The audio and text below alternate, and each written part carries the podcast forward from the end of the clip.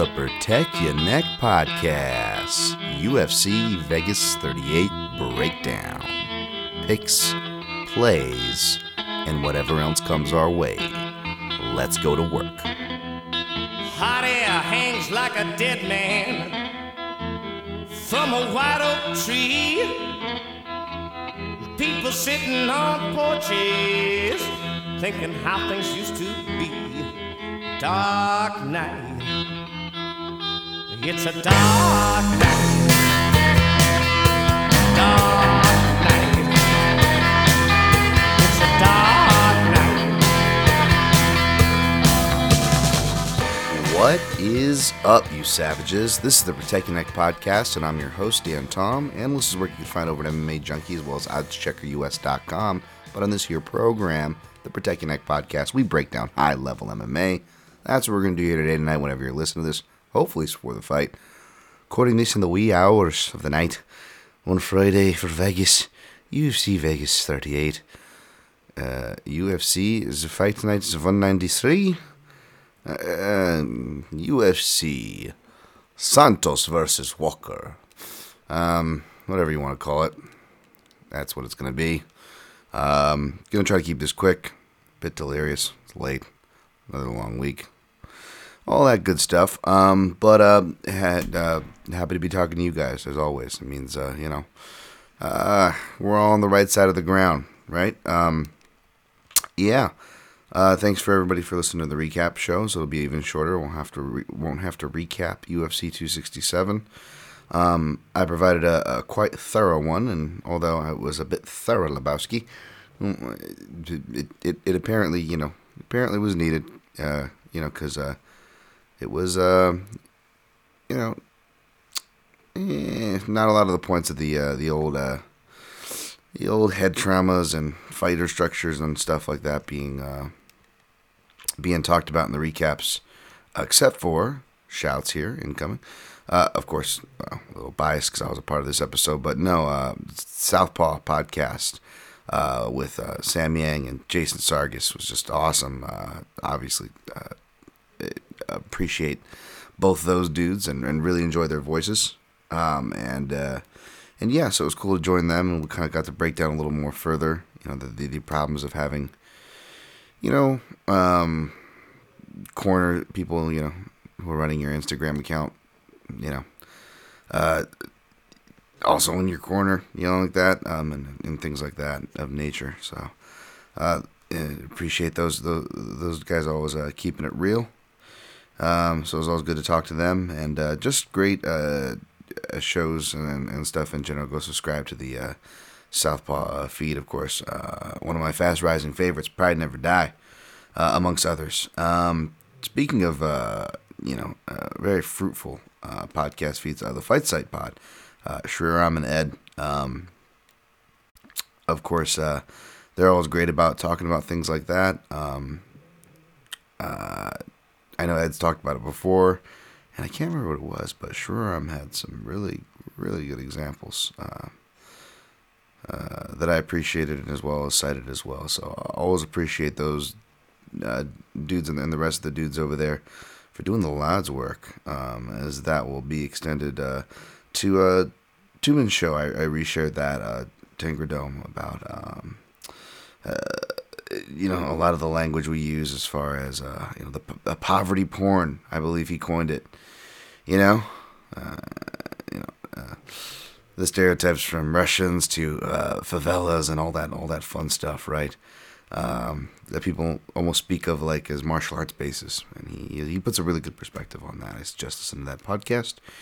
And his more recent one, uh, I believe he had the uh, return of Kyle McLaughlin. It was been more active, which is great to see. Uh, I know he, uh, you know, took time to step away, uh, was in, into more film, which I, I, appreciate and would love to just, am every day tempted to run away uh, from this space and just like catch up on film and do all the stuff I want to do. And um, I'm really gonna try to be take, taking a step back in more ways than one, even though I love, um, you know, guesting and, and talking and sharing, and uh, it's just uh, you know, there's there's a lot. So I, I get when people have to do that. That being said, selfishly, I do like when they come back for appearances, but you know, especially the the real knowledgeable uh, knowledgeable peeps out there like Kyle. Um, and uh, if anybody saw that uh, correspondence, if you will, on Twitter, uh, hopefully I'll have him on a future episode. Once I get back to doing top five episodes, another reason why I need to step step away and really just focus back on my stuff is just really just tough with, um,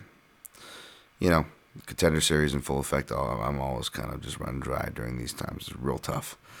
So um, it'll have to be non-contender series time, and uh, you know, again, I think I'm going to take a couple weeks. Maybe we'll see about that. Talk to some bosses and schmosses, see what's happening. But uh, I promise you guys, we're going to get some top fives, and was maybe some of these fine people that I, I shout out on on uh, the week-to-week basis. Uh, eventually, get finally getting them in here, which would be nice. So um, yeah, all right, that'll conclude the shouts.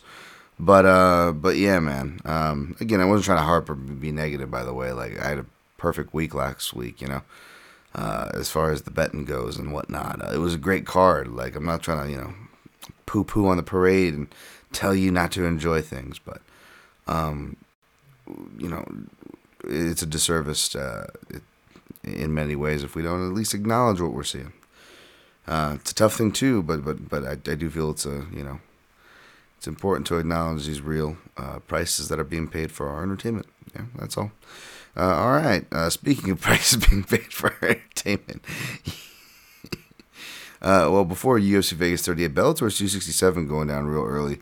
It might even be going down as or after some of you are listening to this, because it, will be going down uh, midday U.S. North American time from the Central Pacific to Eastern time frames. Um, but yeah, I just broke down the top fight, of course, which was Lima versus Page Two. Um, especially with this one being a three rounder.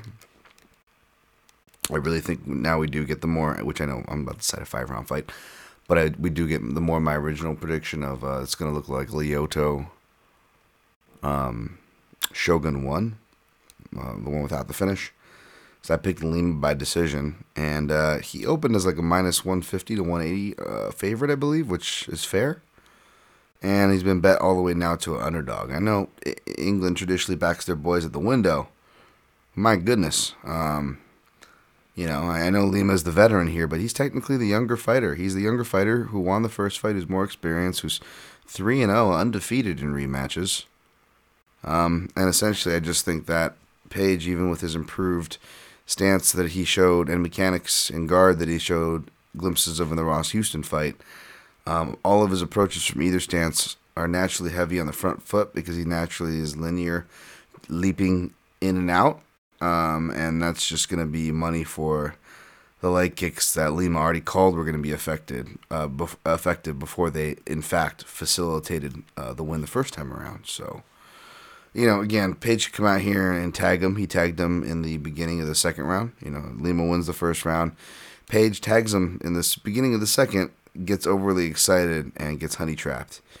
Um, into the leg kicks. Uh, Lima's check hook also going to be worth watching for.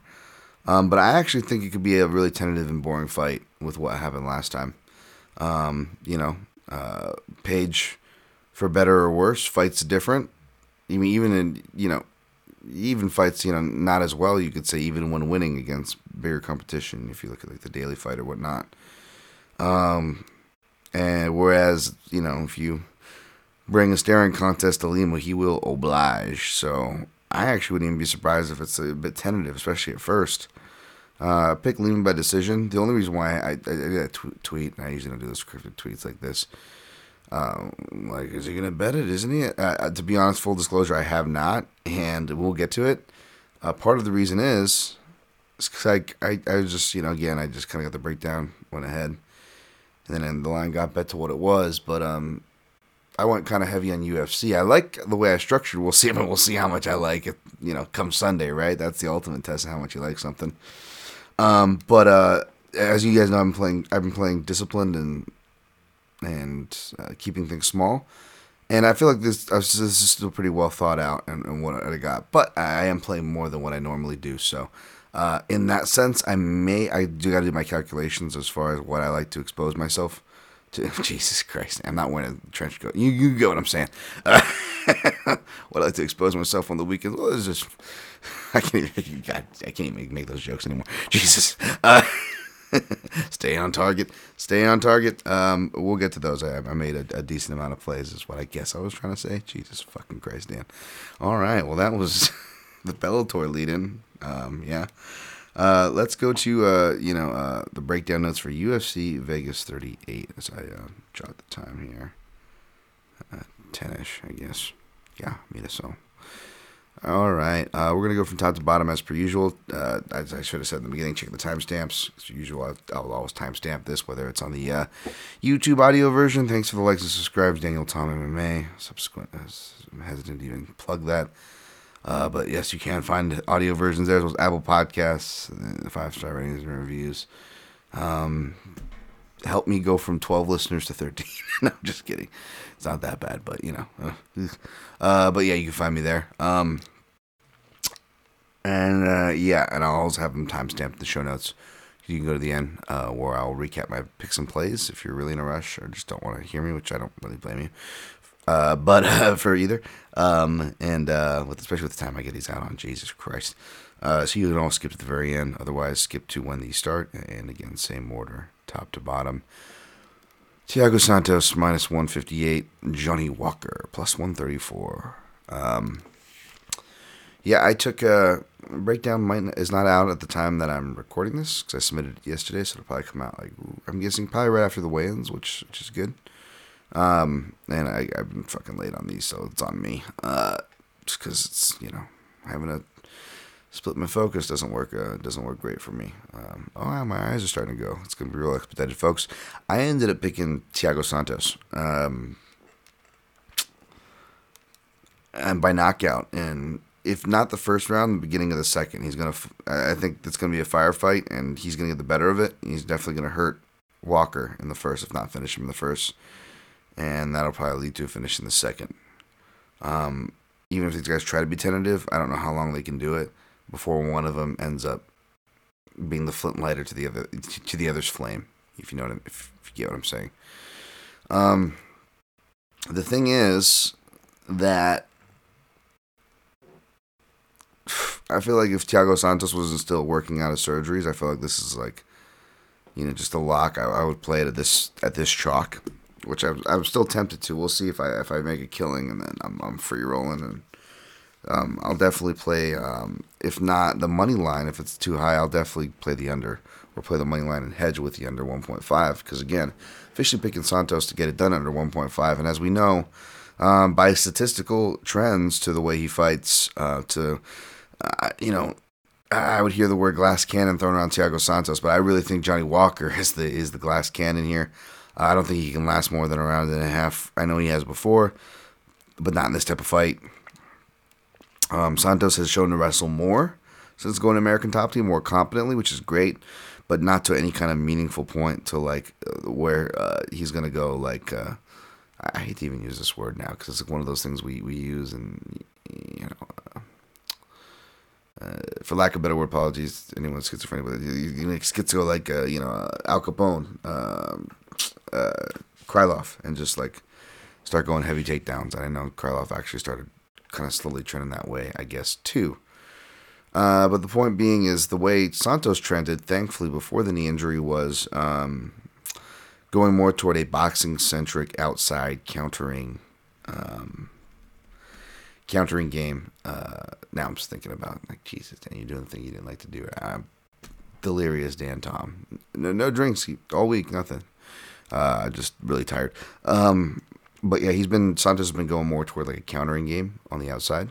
Uh, we saw that in the Blachowicz fight where he got his knockdown. We saw that in the Jones fight, uh, even prior to when his knees got messed up in the early going. And uh, he's been able to consistently sting people, even in that really bad fight where he only threw like one kick against Glover Teixeira, um, was check hooks in the first, and even after being dominated and beat up, coming back from injury, all the insecurities at the worst of it, you know, uh, he still fought any longer than he had any business to and was still able to hurt and almost come back and win against Glover in that third round. With again, the check hook uh, has been something that's been a bit of a kryptonite for Walker, who keeps his head up on a pole like a, and it's like a target like a goddamn tetherball because he's so free flowing with a low guard. Um, even though he's super tall, I mean he's been hit by stuff like uppercuts, like even in his uh, I think yeah, Krylov hit him with an uppercut, but he's been hit mainly with hooks. And uh, uppercuts and hooks, of course, are, are Santos's best strikes. Um, I feel like the check hook's going to be super live, and and Santos, uh, if his kicking is back, I think he's just going to abuse Walker's legs and body because no one really has, and those targets are most there on him for obvious reasons and stylistic ones. Um, and if you look at it, you know, outside of Rakic, who's a really you know good fighter who fought very conservative and is if looks like a heavyweight, whereas Santos looked like a former middleweight in that fight, and catching Santos um, again, still in his injury recovery period. Um, aside from him, which by the way, he actually has, has had an argument for winning that fight and did much better than the commentators were leading on.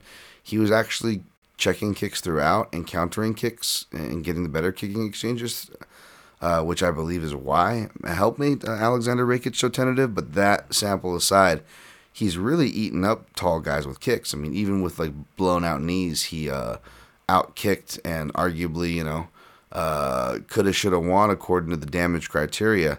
Um, you know, uh, with Jon Jones, right? Um, you know, I, I know it's to really piss off a lot of Jon Jones fanboys, which, by the way, um, keep hanging on to that. keep hanging on to your goat, uh, who is just, you know, a POS. Uh, sorry. I, I've been, people that know me, I said, have known that I've, I've, I've made these predictions for literally a decade literally a decade I've been calling this stuff on Jon Jones, by the way. And I hate to be right because it was actually worse than what I said. So, um, but yeah. Um, so, uh, yeah, t- t- tough luck, any Jones fanboys out there. You should be thinking about his fucking victims, his children and his wife who were in terror, and the trauma that did to him. You know, someone comes from a house of trauma. Uh, yeah, shit's not fucking cool. So, fucking suck it. Uh, anyways, um, what was I saying? Oh yeah, um, yeah, uh, Anthony, Anthony Smith, another tall guy. He ate, he ate up with kicks. Um, I like Anthony Smith just saying, you know, uh, he's faced a lot of tall guys before and and and done fine with the, uh, you know, as far as the leg and body targets go. Um, so I think there's going to be that. Um, he's the higher ranking, uh, better grappler on paper as well as what I see the eye test as well. Um, and Johnny Walker says he's taking it seriously, but you know, you know, so did the aforementioned Jon Jones, right? Not trying to compare those two, uh, but hey, Johnny Walker is with SBG. Yeah, we'll see what they can do. Um, not trying to shit, but you know, going by track records, I'm not not too confident in any major changes. Uh, even though it will be a second camp to to to their credit with him, so we'll see. The you know they should be showing something with this one, so I'll be curious to see what it is. Johnny Walker's 28. He's at the age where jumps can be made. You know, so this is a chance for both SBG and Johnny Walker to really put themselves uh, in some positive spotlight, prove the things they've been saying, and uh, you know we'll see. But I'm gonna go with Thiago Santos. I think the under is a good hedge option, no matter what side you like here. Um, I don't blame anybody for passing. It's a because you know it's also very volatile on paper. Uh, but I do believe that again, Santos has shown improvements more than he was given credit for in that Rakic fight to the Teixeira fight, and um, you know I don't think he'll ever be exactly the same. Maybe not with his spin kicks like we saw at the end of the the Rakic fight. That looked sketchy. But the good news is he shouldn't need any of that stuff here. So Santos by knockout round one. Um, Kevin Holland minus 154. Kyle Daukaus plus 130. Uh, yeah, man. Um,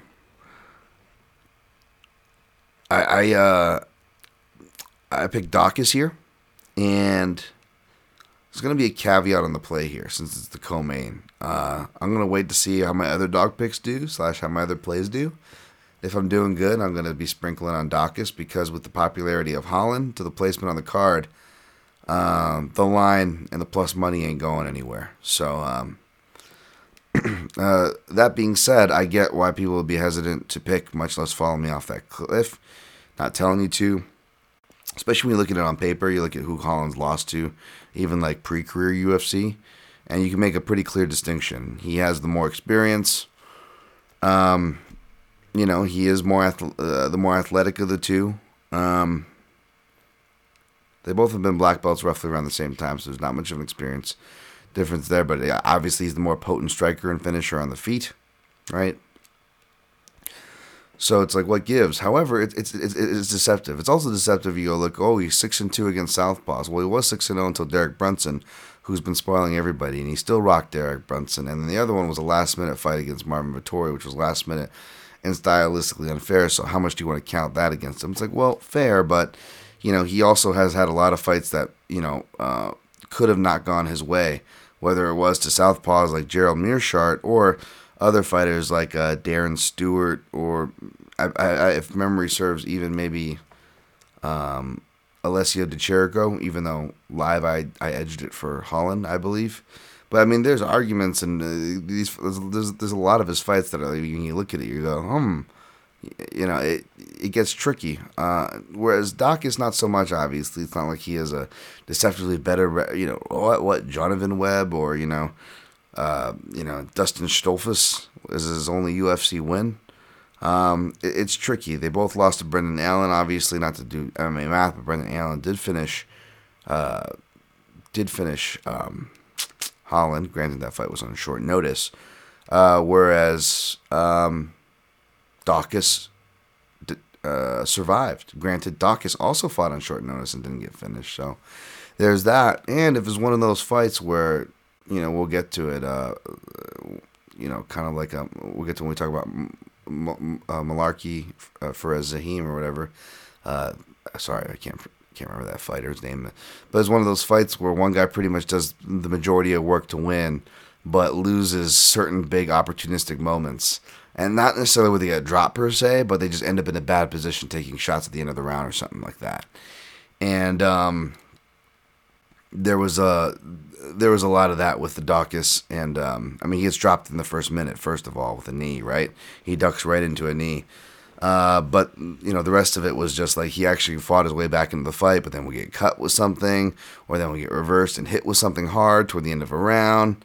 And uh, you know, uh, I picked Allen. Uh, Allen was the favorite, and he deserves to be the favorite. I picked him. Uh, so you know, not sour, not saying he should have gone the other way, just saying that it was deceptively closer than you'd realize. And look how good Brendan Allen is doing, right? And that was kind of like a Spider Man match, too. Even when I broke that down pre, it just, I felt that, you know, uh, Brendan Allen was the more experienced and better fighter at that point of their careers of doing what they do. And that played out to be uh, somewhat true as he won the fight, right? So um, it, it's it's a styles thing, and if you look at stylistically, the reason why I'm guessing the line was so close and was even opened at even, um, yeah, I'm sure a lot of recency biased Kevin Holland on a losing skid, but if you look at fighters that have traditionally troubled them, these grindy fighters, grapply fighters like that, um, have traditionally troubled him. He hates it so much that he just kind of starts the starts the talking shit game going, you know, saying I'm Hendricks Dan, uh, you know, I, I wrestled with Johnny Hendricks. Uh, they want to see what it's all about, and he had all his lines prepared, and it was it was cute and all, but it's like you got to show it, man. And I, don't know if one camp's gonna show it, especially when you're a deceptive veteran, like you know. And he is better wrestling than maybe he's given credit or stereotype now for. He fought really bad stylistic matchups, of course, but at the same time, he just allows himself to get in these gritty, grindy fights, and um, I don't think that's going to be good against Daukaus. He baits a lot of back takes because he turtles a lot in these scrambles too, which is another reason why I'm picking Daukaus here.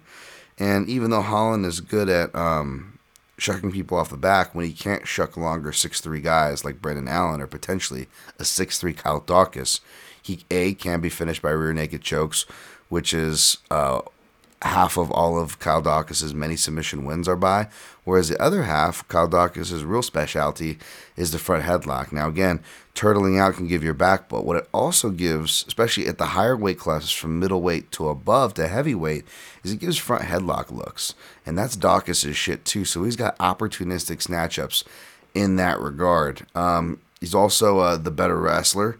Um, Holland does good work against the cage, but Daukaus, this guy does his homework. He seems to know that and says he has an idea to take advantage of it, which makes sense. I didn't really realize that. I thought he was maybe more of just a strictly cage guy.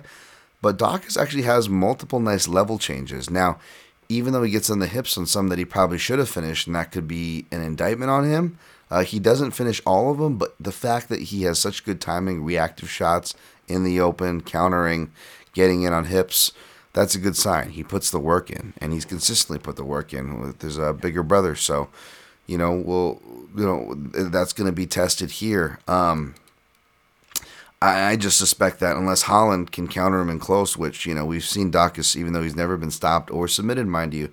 That said, we have seen him rocked, especially when he does get guys get to the cage. It's like when it, when he's right within that closing range. It's like when he's most able to be hit, and we've seen Holland hit guys from that range. So that's going to be particularly dangerous. And if Holland knocks out uh, Daukaus, then you know.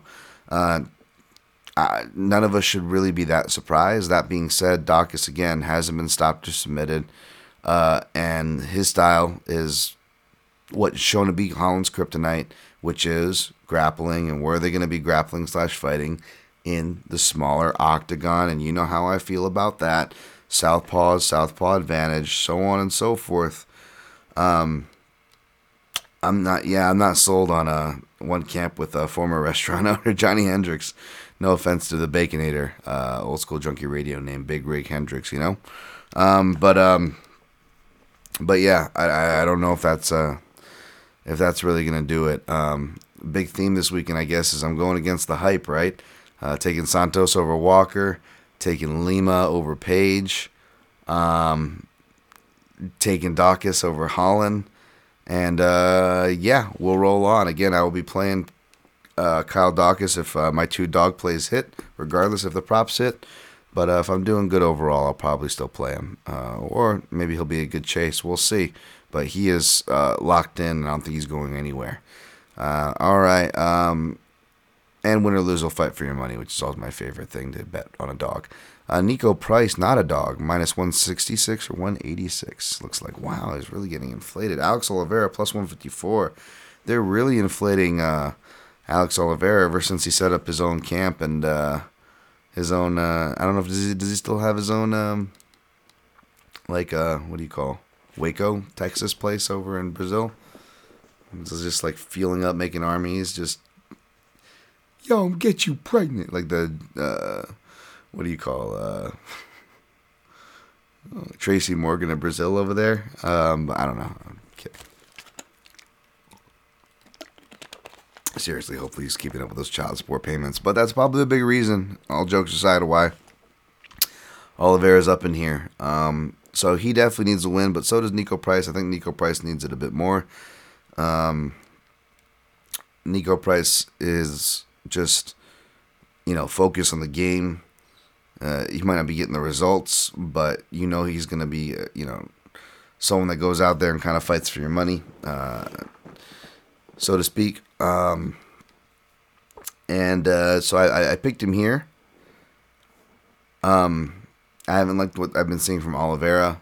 He's been uh, more faster to get out of there early than he is to get his comebacks, like the uh, days of the Piotr Hallmann or uh, Ryan LaFlare. Like we're seeing a lot less of those random comebacks where he's losing the whole time, which again, hard to count on that. Also, not like that was easy. Not like that version of Cowboy was any easier to count on.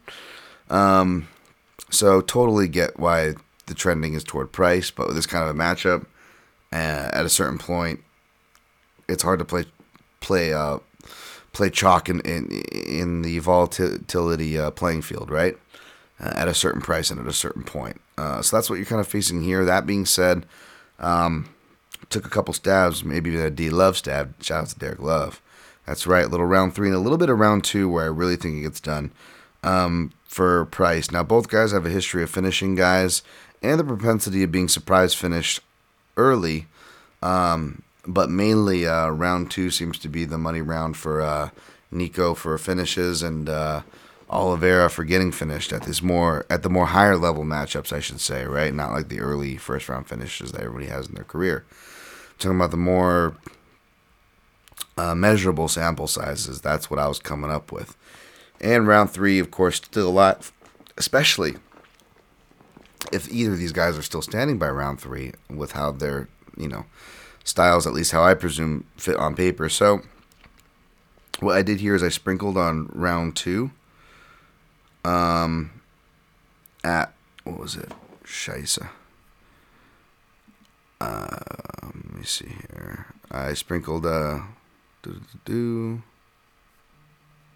um, round two, uh, 525 at 0.33 units, and then round three, 850 at 0.17 unit. Um, the random small unit size pretty much makes it so um, if one of those hit, it covers the other round bet as well as one unit, which means one bet ideally. So that's it. Just for that's what that's what uh, if one of these little darts hit, it covers the other bet, and uh, and and covers a, a, a unit should I need one, right? Which you know realistically, you know with, with the shots I'm taking, uh, I may need to make up one. We'll see. It's just playing the odds. Um. Yeah. All right. Next fight, we got uh. Krzysztof Jotko minus 152, Misha Cirkunov plus 128. I was seeing if Misha was working with my guy Eric, and I'm sure you know he still has connections down here Extreme, but uh, looks like he's been in Colorado, um, doing a, you know, a lot of outdoor work. Um, he uh, man looks really sucked in. I don't like this drop to middleweight. Part of me is just Misha's chin I couldn't trust. Now that he's dropping the middleweight when I don't think he should be you know, unless he's going to pull off a Jose Aldo or an Edson Barbosa, which I, I don't think he has that athleticism or longevity. Um, then yeah, I think he's setting him up for not just a potential loss, but we could see the rare Jotko finish. Not since what um, Tamdan or so, uh, I want to say, but um, I could actually see it like a head kick finish here. Uh, Misha just dipping in southpaw versus. This gonna be southpaw versus southpaw, I believe, and um, Oh, shit, I'm supposed to get their Southpaw versus Southpaw record. I'll, I'll look it up here as I talk. But basically, the line's not out yet, at least in the houses that I play. But uh, if anything here, I'm just to look to sprinkle uh, Krzysztof by KO, just small. And that's later in the card, too. So, you know, we'll, see. There's a couple plays to go before then. So we'll really see if I want to sprinkle it. Uh, but uh, I did calculate their Southpaw records, although there's really not much to go off of. Um, yeah, uh, it didn't look like really Misha. We, we've seen him against really any, so that's that's a problem. Whereas Jotko um, has at least fought them. He beat Anders. Uh, I thought Amedovski was a southpaw. He wasn't. Um, and then uh, he beat Askham, who was a southpaw. And uh, I think even outside UFC, didn't he beat someone who was a southpaw? Oh yeah, uh, Bojan Velickovic, I believe. Yep, yep, another UFC southpaw there. So, so he is Jotko's three and zero oh against southpaws. Plus, treating an American top team, I'm sure he sees a whole bunch there too. So, um, yeah, uh, he's a hard guy to control, take down, hold down. So, uh, I think he's gonna dance around even in the small cage and, and and probably knock Misha out, which sucks. I like Misha, but that's just how I see this fight going. All right, next fight. Aspen Ladd, minus 240. Irish Spring. What was that? Soap commercial from the 90s. Uh, Macy Chiasson, plus 198. Um, I broke this down, fight down a whole bunch of times. I don't even remember how to break it down anymore, so I apologize. All respect to Macy Chiasson, uh, safe side of 47 May, who I greatly respect. Uh, she's good in the clinch, but I just feel like uh, Ladd's better, slash, uh, more likely to end up on top from takedown attempts from the clinch, and the more dangerous grappler slash dangerous grappler from topside, and it's the small cage. I know she's coming off a layoff, but she seems pissed now. Girl seems like she's got a lot of anger from a lot of places. Uh, you know, and I, I, wouldn't want to be on the other side of it. So, uh, and I know, you know, uh, no picnic, but I'll take Ladd. Um, she actually is a, a leg in a fun parlay, a fun three piecer. I know, three piece. Ooh, getting crazy, Dan. It's it's for funsies. Um, all right, Alex Hernandez minus 550. Uh, Mike Breeden plus 410. Don't know a lot about Breeden, didn't watch him. It's a Glory MMA Fitness. I think he lists a blue or purple belt in Jiu Jitsu or something like that. Um, whereas uh, Hernandez looks to be the better grappler, wrestler, as well as on paper. Actually, has wrestling experience a little bit, and uh, brown belt in Brazilian Jiu Jitsu, training at Factory X. So he's going to have uh, fellow teammates on this card who he trained with, uh, be in good shape. Um, you know, it was an opponent change, but uh, I suspect Hernandez will roll. I didn't watch much on Breeden, so I can't give you a method. Uh, if you want to add him into like a big chalky parlay, like you know, tack him on as a four or five piece on the three piece that I'm going to give you for fun. That's your kind of game. I don't usually play it, don't recommend it, but again, if it's for fun, I'm not going to stop you. I do things for fun too, uh, but other than that, I don't got much of an opinion on. Next one I do, uh, Joe Solecki minus 136, Jared Gordon plus 116. Another line where I spotted early, and sure enough, I'm glad I do the discipline and the work, but also it's like, did I need to do the work? I just came up with the same opinion I already thought I had. Uh, didn't cost me a dog price or really much of a line this time. I was still able to get him at what's you know higher than I just said. I got him at plus 120. I just think he's the better fighter, the more experienced fighter. Uh, that's undeniable. Um, I also think he's the better wrestler. Uh, you know, he, he, comes from, I believe he wrestled a bit in high school. Uh, he's a brown belt in Brazilian Jiu Jitsu under Danaher, not a black belt who grappled since he was four years old, like Solecki, but I think good enough to survive being that he hasn't been uh, submitted uh, at all in his career um, and has submitted and, and or beat uh, black belts himself. I know he got beat by CDA. That's Carlos Diego Ferreira. I mean, he's had some tough draws. Charles Oliveira, the champ, come on now. By the way, the CDA fight, he was going in with ma- multiple things. His finger barely, like, almost like fell off. You know, a couple weeks before, like he was fucked up in that fight. And of course, you know, that's the same hand CDF uh, pins uh, when he forces the TKO stoppage from the ref. Um, so there's just a bunch of bad shit going on into that fight, and a lot of Jared Gordon's fights, frankly. But uh, he had he, he had some tough luck on that one. Back up at 55, which could be a problem, but maybe not so much against Solecki. Not the biggest 55er by dimension, and he doesn't seem to be the strong. He seems to obviously have a like crazy grappling strength and control when he's on top. Um, but he doesn't have knockout power. Doesn't even seem to really have heavy hands. Not impressed by his striking at all. Gordon, the better striker, who is uh, even in, like uh, Gordon from the regional scene was a better striker with his boxing, of course. Um, he's done a lot of boxing. Comes from a boxing family. I believe his grandpa was even like a bare knuckle fighter or a, uh, or a boxer. Um, but relocated uh, from Roufusport uh, to uh, Sanford MMA, who's been killing it with their preparation for fighters, by the way. Um, so he's got tons of good jiu-jitsu and wrestlers to go with.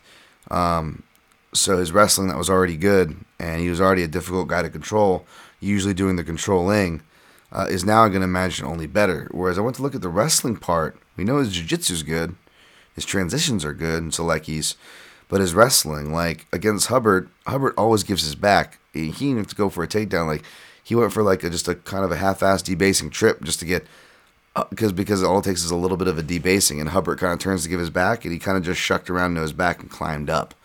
Um, Jim Miller, he ate a knee to the face to get his first takedown, and then controlled him for the rest of the round. And then the next one, he eats like a bunch of counters to the face because he keeps his head straight up, which is a really bad problem.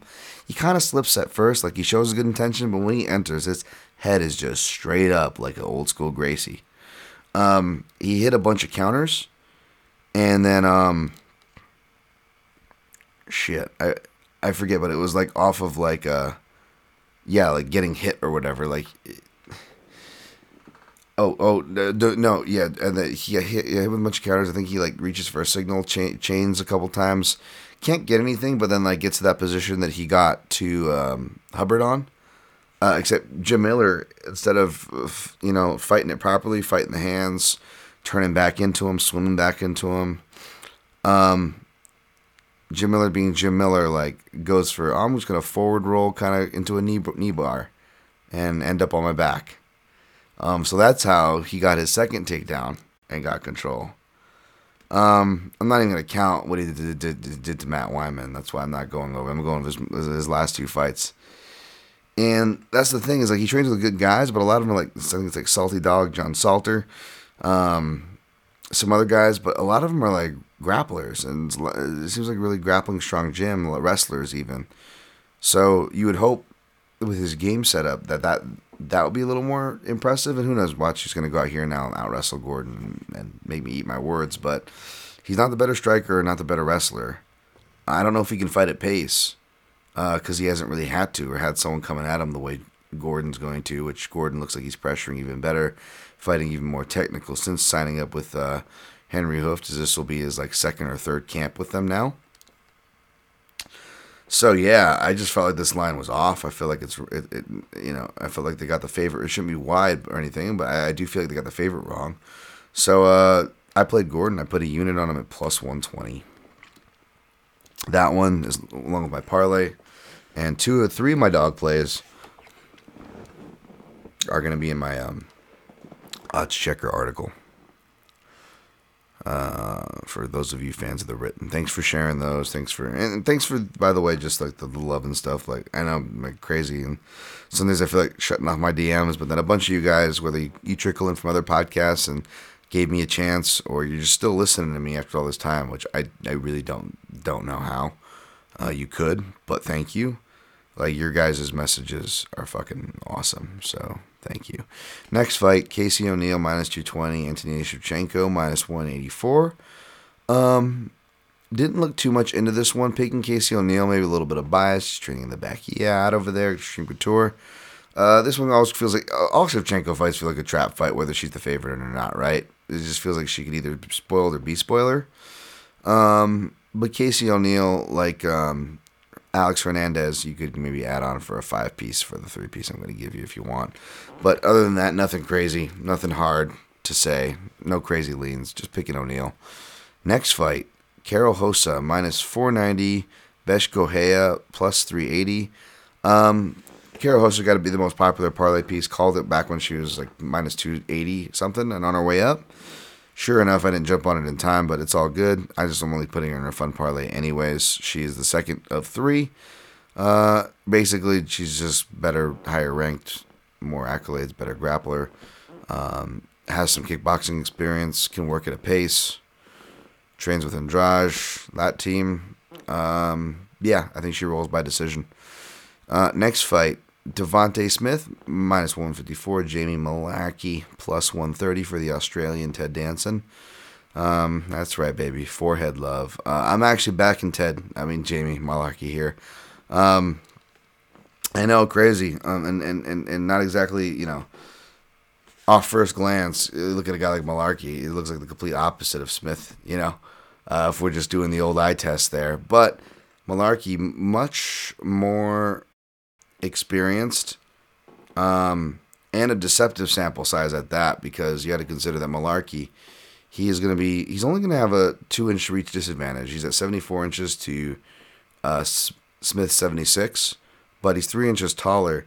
And that's notable because he was fighting mo- most of his career, uh, particularly when he suffered his two knockout losses at featherweight when he probably shouldn't have been there. You know, he's, he's, he's a really big kid. And you really saw that in his performances and in his durability um, is, is, is better at lightweight. Now, could he get stopped by Devonte Smith right hand? Certainly. We saw him get stopped by a Volkanovski right hand, but that was a Volkanovski right hand from hell, and that was Volkanovski. Now, the TKO loss after that was really weird because the guy shows up as a bantamweight and he looks like that. Um, it's the stupidest fight ever. Like Mullarkey is just washing this guy like you should. It's like this perfect comeback fight. You know, he's undefeated in title fights over there at Brave or whatever it's at.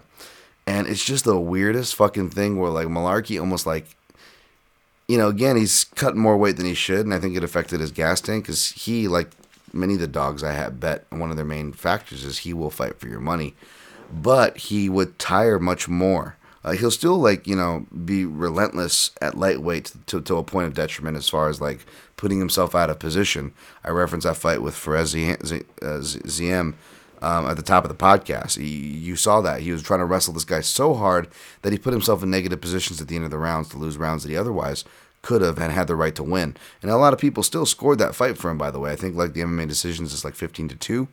Um, but rewatching it back, I could totally see how, how judges would or could score it for um, uh, for Fares. Um, sorry, reaching for a thing here. Uh, but yeah, uh, and, and, and you look at that fight with the guy after Volkanovski, and he's just kind of tiring himself from kicking this guy's ass. And it's like the weirdest thing where he goes to take him down. Like he tries so hard to take him down, and his takedown technique is not that it's like super amazing now, but it's it's really not good. Then like you actually see how much he's improved when you go back watch his older fights, and he just ends up in the most weirdest position where he ends up getting his arm pinned, and he's too tired, and the guy's too heavy on it for him to get it out, and he just lands these unanswered strikes and, and, with bad body language that like forces the ref to stop it, even though he gets up. And he's more tired than he is hurt. Um, but it's like the most stupidest stoppage I've ever seen. Almost as stupid and flukish as like Khama Worthy beating Devonte Smith. You know, so that's the thing about this fight that makes it sketchy on both sides. I'm taking the dog side; I can justify it a little more. Um, but even if you think you're getting the deal, Devonte Smith, which I could see someone making that argument, um, at the end of the day, you're gonna, you know, you're gonna trust you. You trust in what I think could be a suspect chin because Smith has been hurt before in fights, and I'm not even talking about with like going all the way back to the John Gunther fight, which I believe was more of an attritional thing. You know, uh, Gunther surviving and then Gunther coming back, which again, potential path for Mullarkey here. But I'm actually not even picking that path. I'm actually picking the straight up KO path, kind of like how Khama got him, and not doing that math because Khama got him with a left hook because Khama's got a good left hook, but who got Khama with a left hook and that's Mullarkey?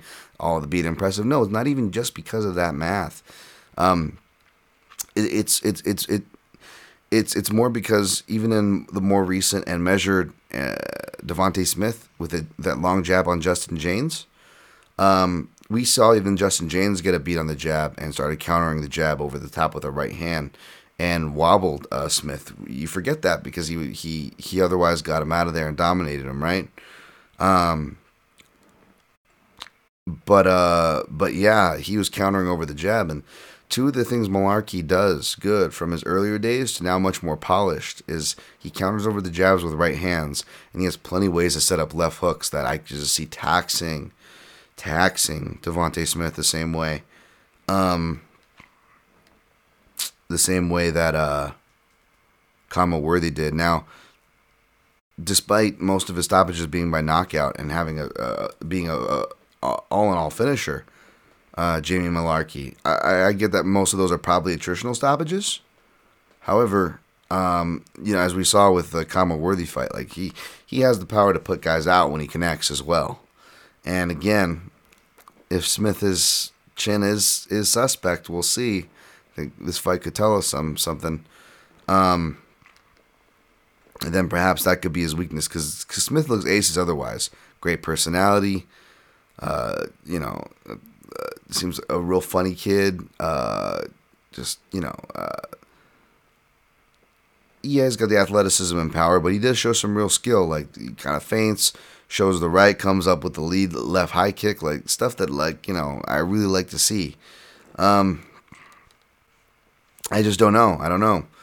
Uh, you know, I know he was able to out wrestle Jaynes, but Jaynes took that fight on short notice, was obviously outsized.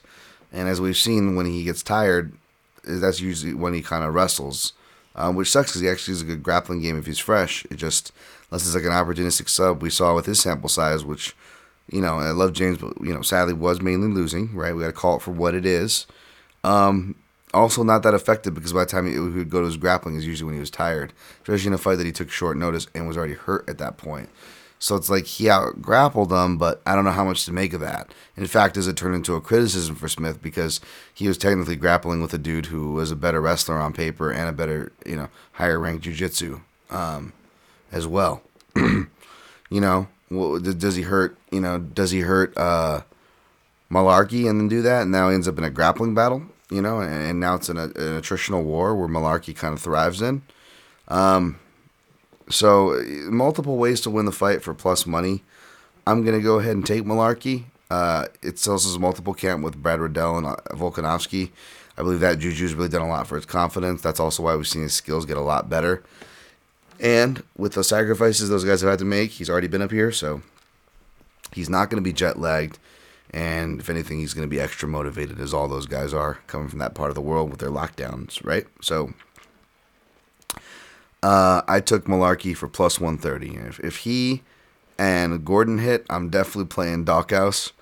Um, but uh, we'll see because we could also, the next fight, we'll close out our parlay. Douglas Silva de Andrade, minus 225. Gaetano, Gaetano Pirrello. Uh, what would Brian Boitano do? Plus 188.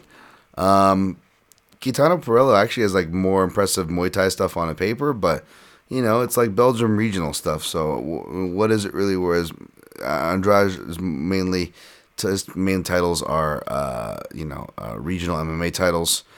Guy's a Brazilian vet. He's been doing it for a minute. Much more proven product. He's kind of gotten crazy resume when you look at who he's had to fight, but he's been competitive game. He's beat some really good fighters, um, pretty convincingly. Uh, so you know, like Marlon Vera. I know it wasn't like the best version of Marlon Vera, but you know, Marlon Vera was on his come up then.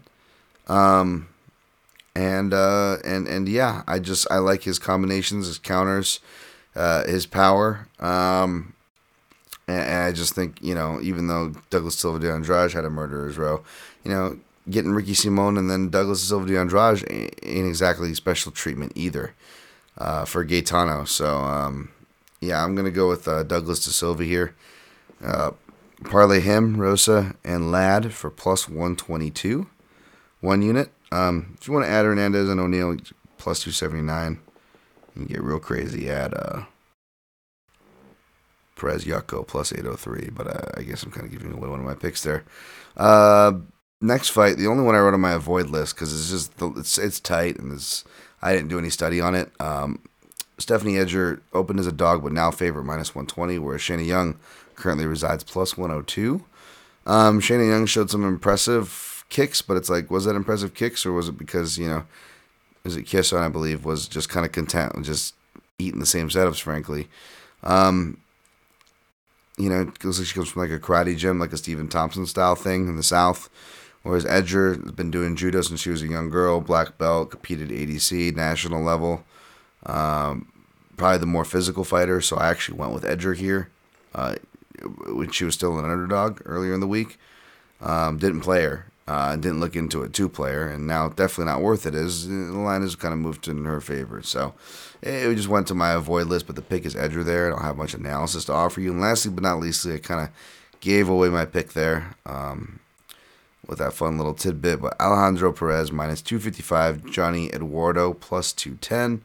The former ice cream man shouts to Brendan Fitzgerald.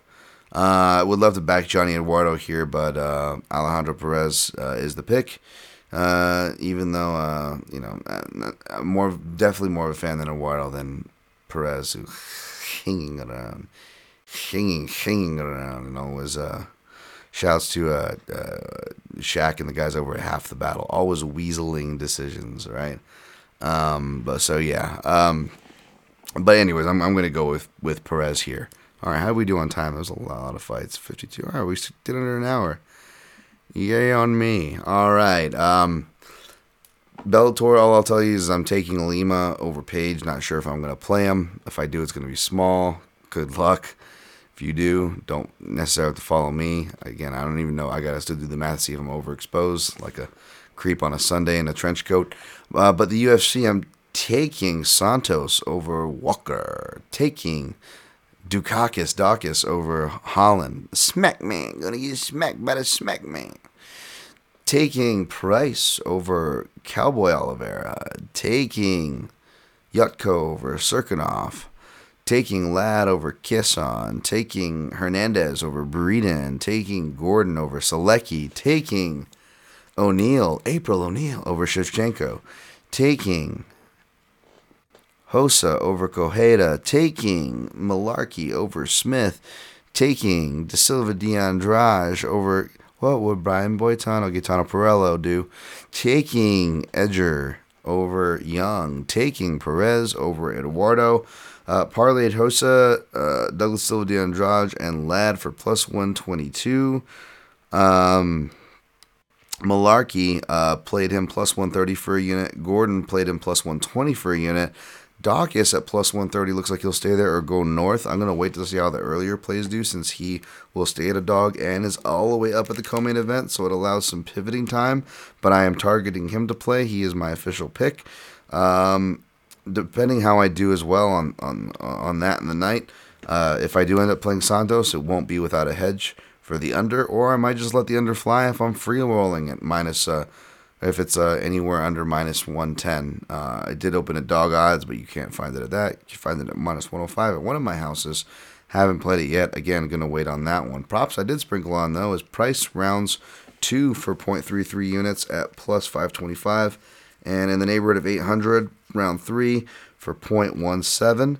Uh, if one of those cash, it'll cover the other plus a unit back. Uh, and Jotko by KO not out yet at the houses that I'm playing, but I will be looking to sprinkle on that. Avoid Young Edger. Um, yeah, YouTube, PayPal, uh, eh, which is over if you want to donate to the show. MixedMartialAnalyst.com, where you can get the Amazon click-throughs to ease your conscience uh, for using that damn site. You can click go to MixedMartialAnalyst.com, click to the banner on the right, do all your purchases. Um, it won't give me any of your personal information, but a small percentage of your personal extra cost to you purchase at no extra cost to you will get kicked back to this year's show. It's appreciated. Or secure PayPal link above that if you just want to do a, a direct donation. Shows on YouTube, Daniel Tom MMA, Apple Podcasts, Protecting Neck Podcast. Thanks for the five star ratings and reviews at the PYN Podcast on all social feeds. If you want to like or follow, I promise I don't pollute your feeds, but it does help. Um, this podcast goes somewhere, I guess. Uh, and uh, at Dan Tom MMA if you want to get at me. Um, sorry, I'm tired and weird and uh, exhausted, but I tried to get it out for you. Did the work. We got, you know, I, I like this machine gun spray. It's a it's a thoughtful spray. It's like tapping the AK in Counter Strike. We're gonna see how it plays out. Good luck on your picks and plays, and always protect your neck.